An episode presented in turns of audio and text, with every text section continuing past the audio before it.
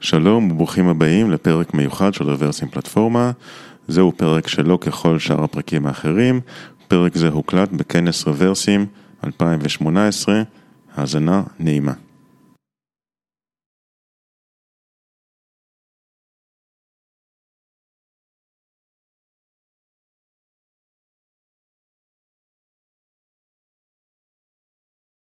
Hi everyone. Thank you for waking up just for me. I am honored.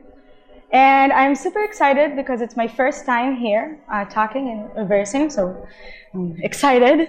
Um, let's start. So my name is Mey. I am a Node.js developer. I'm a software engineering graduate, and I'm a huge Star Wars fan. Yes, these are R2D2's heels. Uh, so I have to tell you about my last semester in college. So during the last semester of college, I had 10 courses left to take. 10. And oh yeah, I had to work three times a week. And having to balance between work and college, I had to have the best timetable. So let me show you how I assembled this timetable. So when I had to start to assemble my timetable, this is what I had to do. I have the list of courses, and lectures are mandatory, and tutorials you can choose from this list. So let's say we want to choose the calculus course, because that's what I want to do. So I choose the mandatory lecture on Sunday, and also the tutorial at 9 a.m. in the morning, because that's my favorite hour. So we chose these courses, but when I choose a class, I want to consider my own constraints.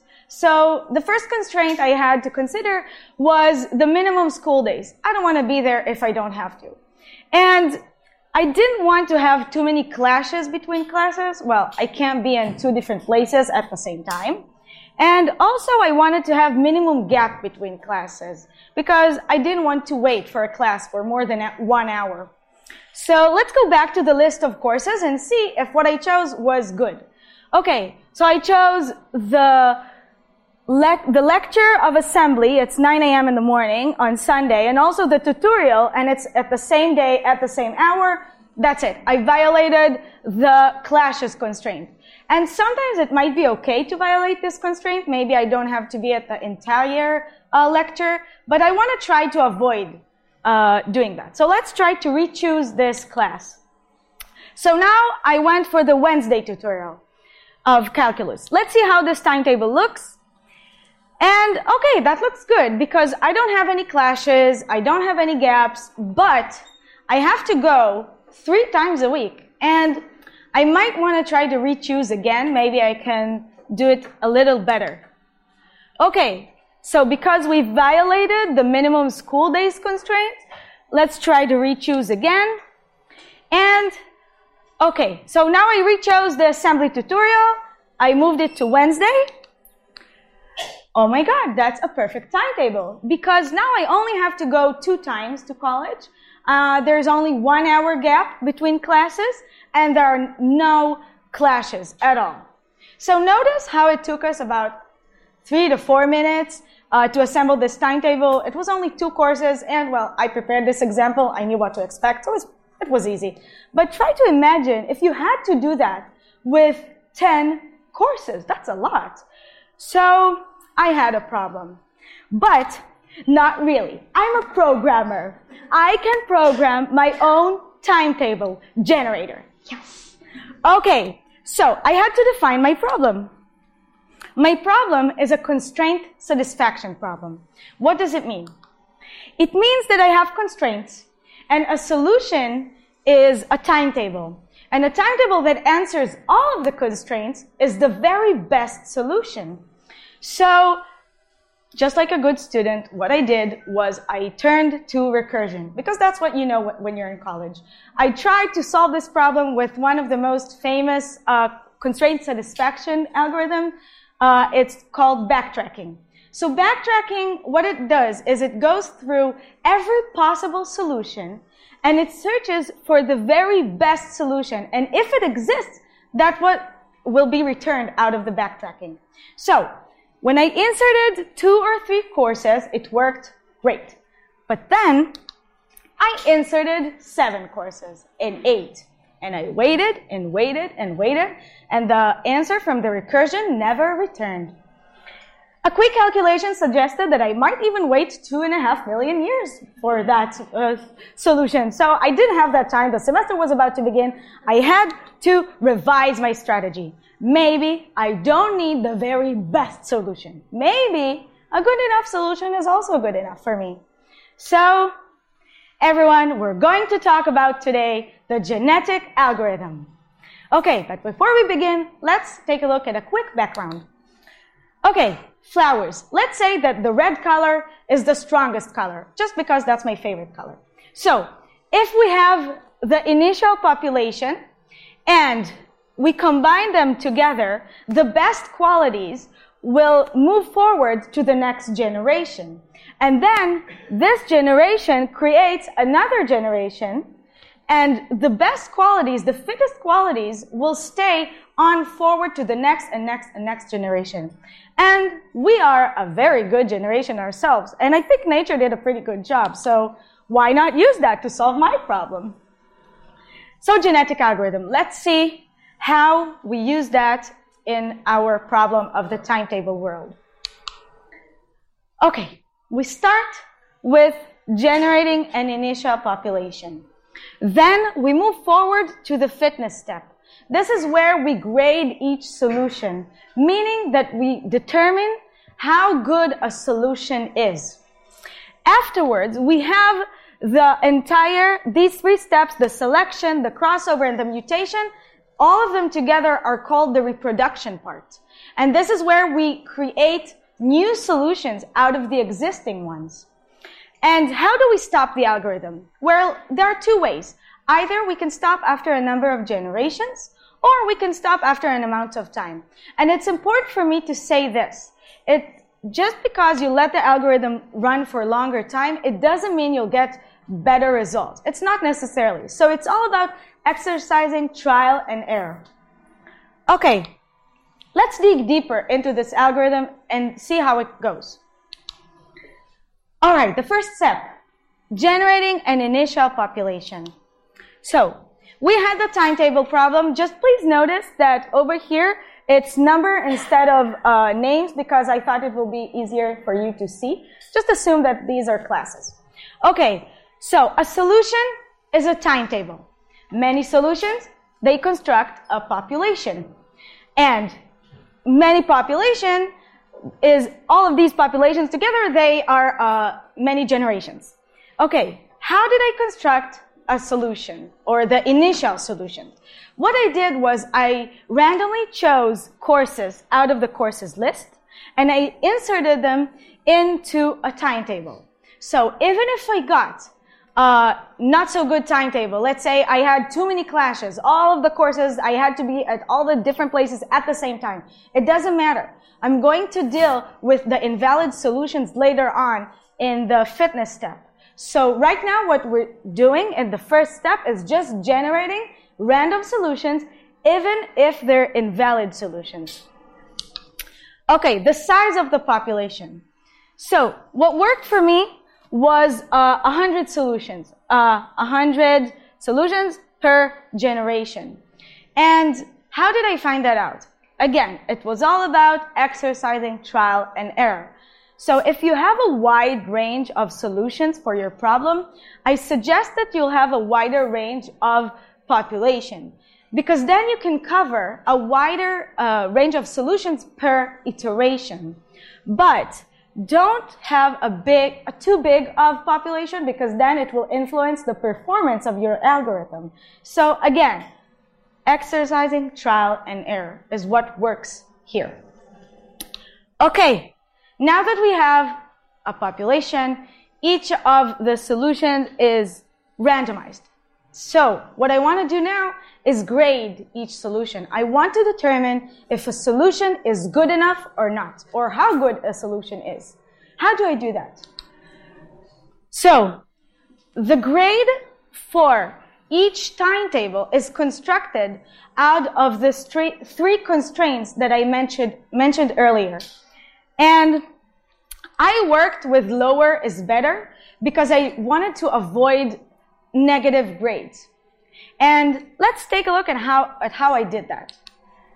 Okay, I'm going to start with the simplest constraint, and it's the, just the number of days that I have to be in college. So each time there is a day, uh, it gets a penalty. Let's take a look at an example. It's the simplest way to explain.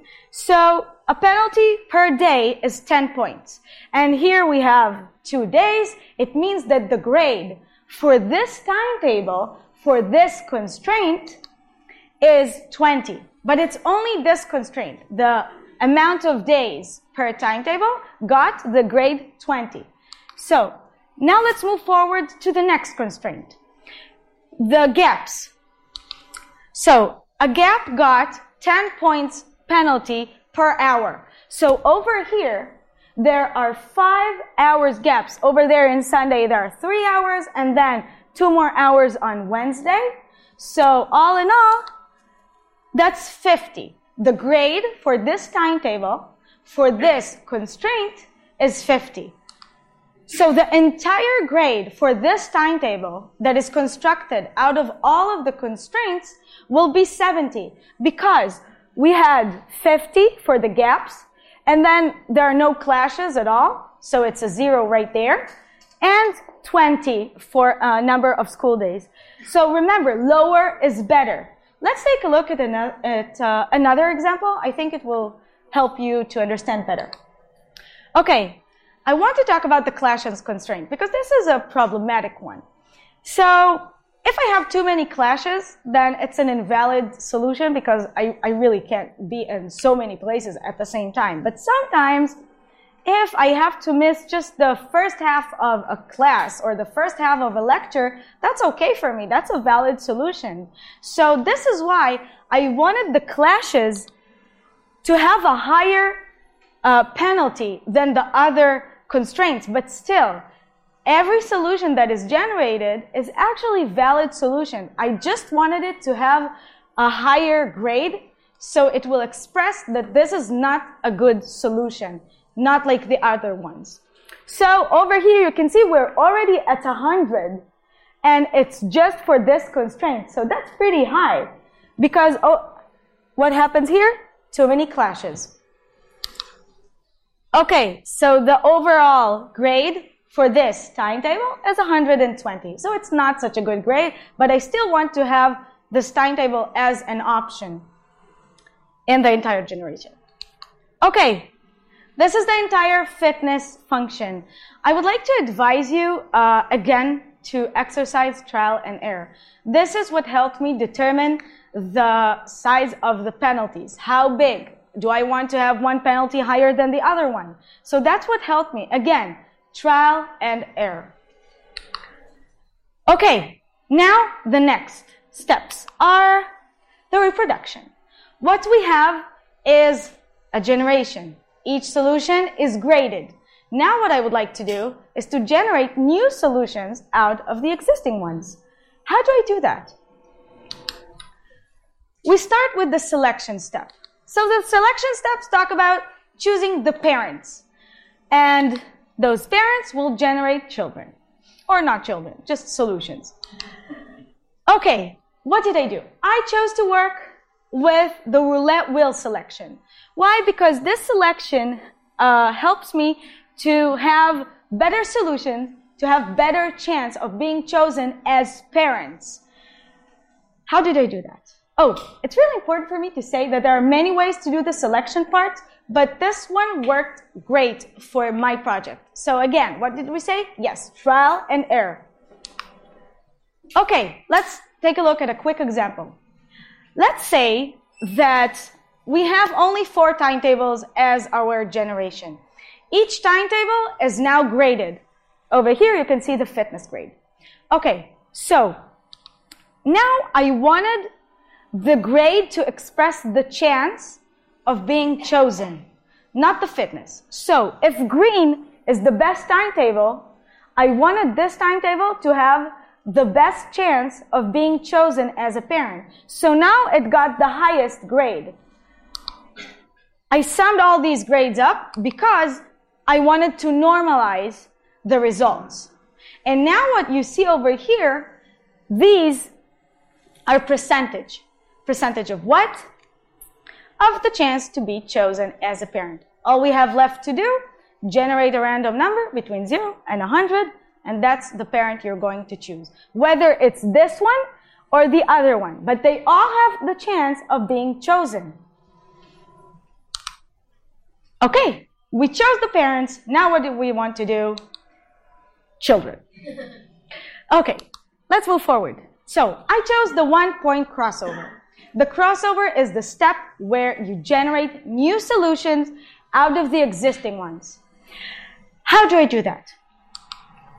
You select a single point to cross the solutions, and then you construct a new solution from the two old solutions.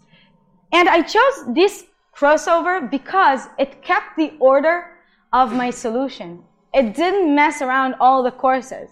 And this is how I generated a new solution. Again, there are many ways to do the crossover. It depends on the way your solutions are built. It depends on your, on your project.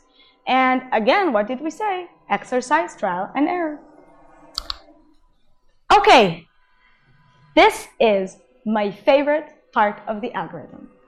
And before we move on into talking about mutation, I would like you all to stop, zoom out of the timetable world, and come with me and take a look at a genetic algorithm game. Yes, there is a game of genetic algorithm. It's out there online. And this is a frog. Yep, you're taking, you're looking at a frog right now. What does this game is doing? Okay, let me see. So this frog is a solution. The frog, what it wants to do is to jump as further as possible. Many solutions, they are a generation. All of them together try to jump and jump as better as possible. So now over here we can see each solution trying to make its way all the way. And for those of you in the back who can't see, this is generation number 12 and the fitness is 14%. And now if we move forward to uh, more generations, what we will be able to see is that all of these solutions, they jump together. It's almost like one solution. They're kind of the same. I mean, where is the evolution part? What, what is going on here? Why is it all going to a local maximum? The fitness is still 14%. We reached a local maximum because we couldn't get a higher result. So what we do, we take a look at this game once again. But now I inserted mutation to some of the population. What does it mean? It means that I might throw in an extra leg. Maybe I'll throw in a, an extra muscle but now what happens is that I managed to generate a bigger range of solutions that I didn't have before.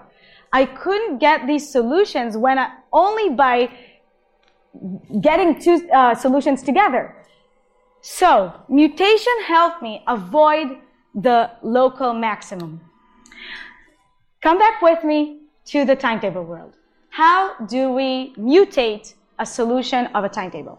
So we have this timetable and I wanted to mutate it. So what I do, I go back to the list of courses, I randomly choose a different class, and I insert it to the same timetable. What happened here? I got a, a worse solution because now there is a clash, but it doesn't matter. I want to keep those invalid solutions. I want to have them because this is what creates the bigger range of solutions. Okay, that was the reproduction part. Yay. And that's the entire algorithm. I know, I know, you all have so many questions. Mey, what happened in that semester? Did you have the best timetable? Yes, I did. I had the best timetable, but I did not go to any class because, well, it was better just to study on my own. It was much faster, and then that's it. So, I know what you want. You want some code. Let's take a look at some code. But before we do take a look at some code, I would like to say that this project is out there on GitHub. I did that with another good friend of mine, and we used a wonderful API. It's all written in C Sharp, and I advise you to go take a look. Okay, so I don't know if you can see it very well, but I'll just read it to you. So what happens here, it's the code for executing the entire algorithm. So the input will be the list of courses and the list of constraints.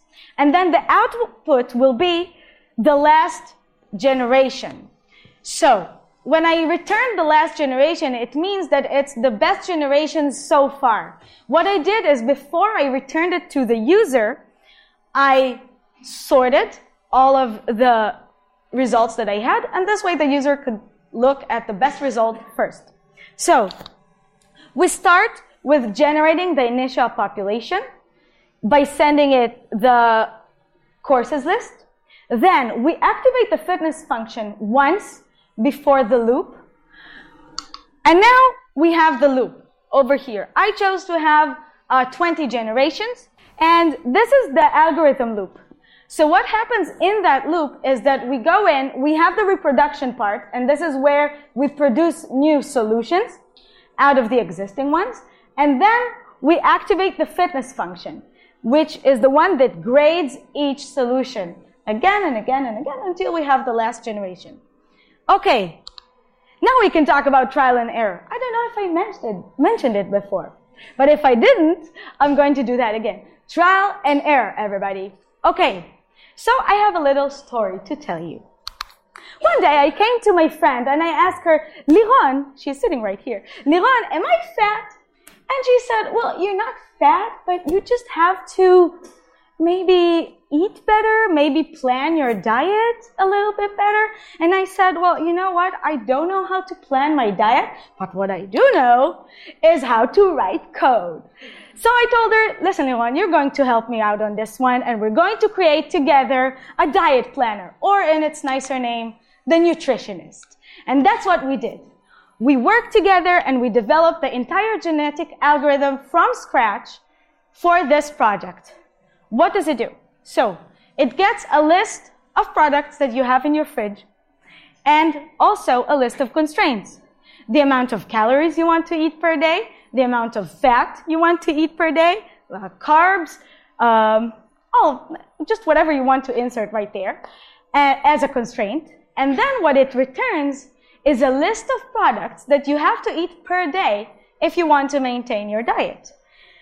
And so we started to work on the algorithm. It all it went wonderfully. We had a great time, but then it was super slow because our range of solutions was just huge. So what we did, we started to investigate each part of the algorithm and we found out that our selection part, we used the roulette wheel selection. And if you remember, it goes through every solution and it normalizes the solutions. So, so this is what influenced the performance of the project. So we had to exercise trial and error.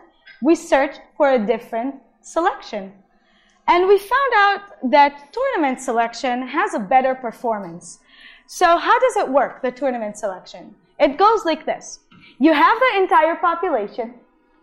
Out of this population, you randomly choose the tournament pool, which is this array. Our pool was just four. So we randomly choose four solutions.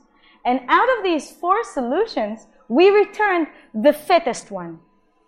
So this is the tournament selection and it's way better because we did not have to go through all of the solutions and this is how we had a better performance because, well, it just worked much, much better. Okay, code. How does it go? So we get the entire population as an input and then we want to construct the tournament array. Uh, we are going to do that inside this loop. Like I said, our tournament array was the size of four. So, getting randomized solutions and inserting it into the tournament pool, and then returning the fittest solution. And this solution will be the parent of the next generation. Okay? I will activate this function twice one for the first parent and then again for the second parent. And then I can combine these two solutions in the crossover step and create a new solution. Many new solutions, we have the new generation. That's it. Oh my God. So let's summarize thing, things up. Um, we started with talking about the problem that I had. We talked about the timetable problem. I didn't want I didn't want to work on trying again and again to generate my own timetable with pen and pencil. So I turned to backtracking, which is a great solution if you want the very best solution because it goes through every possible solution. And if there is the very best solution, it will return it to you. But it might take some time. So this is why I turned to genetic algorithm. Then we talked about the entire flow of the algorithm. We start with having the initial population, and there I said that my population was generated randomly, and even if I had invalid solutions, I kept them, which is okay because I handled those invalid solutions in the fitness step. Remember, the fitness step is all about grading your solutions Remember right there that you want to have a function that will generate a range of solutions, a range of, huh, a range of grades, not solutions, you already have them. But you want to have a function that will generate a range of grades. After you graded each solution, there is the reproduction part, where we generate new solutions out of the existing ones. And don't forget about my favorite part, the mutation part. Over there, don't go wildcard. Try again and again until you see that the mutation is not too high but not too low, uh, that it has its part, that it helps you to generate new solutions that you didn't have before. And I highly advise you to go to the GitHub, take a look at the code that I, uh, Leon and I wrote, or any other place. Really, I love this algorithm. It's very, very simple. And if you try to do a project like this yourself, tell me about it. I'd love to hear. Uh, questions? Somebody, please. Yeah. Yeah, so it's a great question. I'm going to repeat it. So at the mutation part, the question was, if I get a solution that I already have in the generation, yeah, so the question was, do I check if I already have this solution in the generation? Or, okay, so previous generations, I didn't check. Uh, in the timetable project, I didn't check at all. I didn't care because I had a wider range of solutions. Uh, I had so the population size was 100. So, but for the nutritionist, I checked because I had a smaller and it was more important for me to be as efficient as possible. So it depends on, on that. Yeah. I'm going to answer in English and I'm going to repeat the question because it's important for the video. Uh, okay, so the question was, did I go to any genetic algorithm course or did I learn that somewhere? No, YouTube, internet. Uh, but, and what? Yeah? How you how you start this field? Oh, so what happened was really I really tried to work with backtracking. I had one day to finish the project. It was the final project of the semester. And I had to search for something better because I, I literally didn't get an answer. And this is when I found out the genetic algorithm is good for constraint satisfaction problems. Just like this. Internet, help me. That's it. I had no choice. I, I needed a, an answer, like really quick. Anything else? No? It was all just understandable? How often? Yeah, so what you do is I chose to do 30% of the population. So if I have 10 solutions, I mutated three out of these solutions. And for the nutritionist project, I actually did an extra step. I took out the very best solution each time. And because this way I kept that the best solution won't be mutated. And I just did the mutation on the entire rest of the uh, generation. Yeah. So the, the rate is about how many solutions you want to do the mutation on. Anything else? No? no? Yeah. Okay, I'll repeat the question, yes. So, what I was asked is if I have any statistics regarding whether the last or the best solution was generated by any specific step. Like, was it by the mutation or was it randomized or was it just by the crossover? So, I don't think that it's possible, but that's just my opinion. I don't think it's possible that it will only be generated by one step because each time that I start with the initial population, I insert them, all them, I, okay, I'm making a huge mess out of those uh, solutions because it goes through every step before I even get to the chance of checking the uh, fitness of these solutions. So I don't even have a way to check. Maybe I can insert a check before the fitness function and also just after the initial population. That's a good, that's a good question. I can check that. So, Wait, the question was, uh, how did I know what to change each time? Because there are many parts of this solution, of this algorithm, right? That's the question. Okay, how do I know if I got stuck on a local maxima? Okay, so that's, I'll start with this one. How do I know if I got stuck in a local maxima? And then I'll go to how do I know which part I want to change? So local maxima. What happens is when you generate the, when you start the algorithm, and I just printed out all of the generations. So I saw the fitness of each solution in each generation. And if I see that the fitness doesn't change, just like we saw in the game. It stayed on the same fitness level again and again. It just always, it was always in the range, like a very small range. Like it, it, was always stuck on like a 14%, or it was always stuck on the 30. It doesn't matter if it's a 30 is a high. I still want to to see a range of solutions, of, of, grades. I don't want to see only one grade over there. Even if it's like 30, 31, I want more than that. So this is where I knew I reached a local maximum. So usually it means that I want to change the mutation rate. This is what, like, what I saw. Okay, it, it might change in different projects, but for me, when I changed the amount of mutation that I did, the amount of solutions that were mutated, then I saw that I solved the local uh, maximum problem. And okay, so the other question was, how do I know which part to change? So what I did is that I just started by writing the entire algorithm. And then I changed every time only one part. And I saw if I got better fitness range, if I got better fitness results, if I got higher results. Sometimes I changed something and I got lower results. So I knew I had to go back to the previous uh, structure that I had before this change. So every time I change only one part of the algorithm and move forward by the results that I got. Okay, we're done? Thank you guys.